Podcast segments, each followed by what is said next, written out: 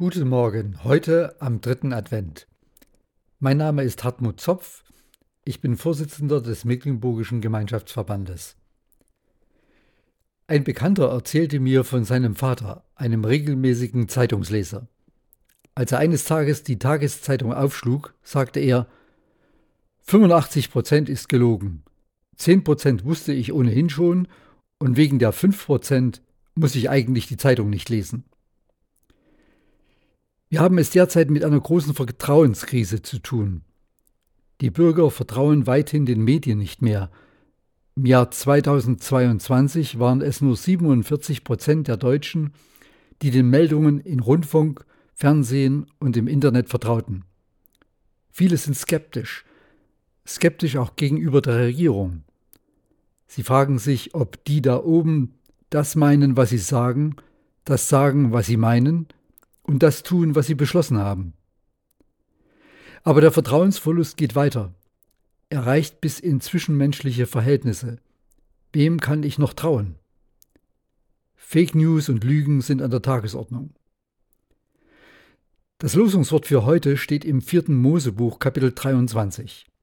Dort heißt es, Gott ist nicht ein Mensch, dass er lüge, noch ein Menschenkind, das ihn etwas gereue. Der Vers geht dann weiter mit den Worten, sollte Gott etwas sagen und nicht tun? Sollte er etwas reden und nicht halten? Gott ist absolut glaubwürdig.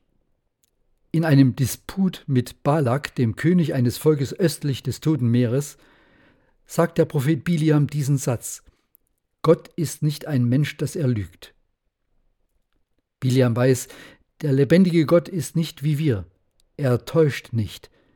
Er muss sich auch nicht korrigieren und sagen, ah, verzeiht Leute, was ich vorhin gesagt habe, war falsch. Er muss sich auch nicht entschuldigen, weil er vielleicht zu viel versprochen hätte. Gott ist ganz anders als wir. Seine Wahrhaftigkeit hängt mit seiner Zuverlässigkeit und Treue zusammen. Im Psalm 34 heißt es, des Herrn Wort ist wahrhaftig und was er zusagt, das hält er gewiss. Darauf kann ich mich also verlassen. Gott hat vieles konkret zugesagt. Nach der Sintflut lesen wir, solange die Erde steht, soll nicht aufhören Saat und Ernte, Frost und Hitze, Sommer und Winter, Tag und Nacht. Das hat Gott gehalten, bis heute, auch wenn der Frost mal zu stark und die Hitze zu groß waren. Er hat Abraham verheißen, ich will dich zum großen Volk machen und will dich segnen und dir einen großen Namen machen, und du sollst ein Segen sein. Ich will segnen, die dich segnen, und verfluchen, die dich verfluchen. Und in dir sollen gesegnet werden alle Geschlechter auf Erden. Genauso ist es gekommen. Von Abraham her ist ein Volk entstanden, und aus diesem Volk wurde der Erlöser geboren, der Erlöser für alle Völker, Stämme und Sprachen, an dessen Geburt wir in wenigen Tagen denken. Gott hatte es vor fast 4000 Jahren zugesagt und er hat sein Wort gehalten. Jesus, der Sohn Gottes, hat im Missionsbefehl seinen Jüngern zugesagt, siehe, ich bin bei euch alle Tage bis an der Weltende.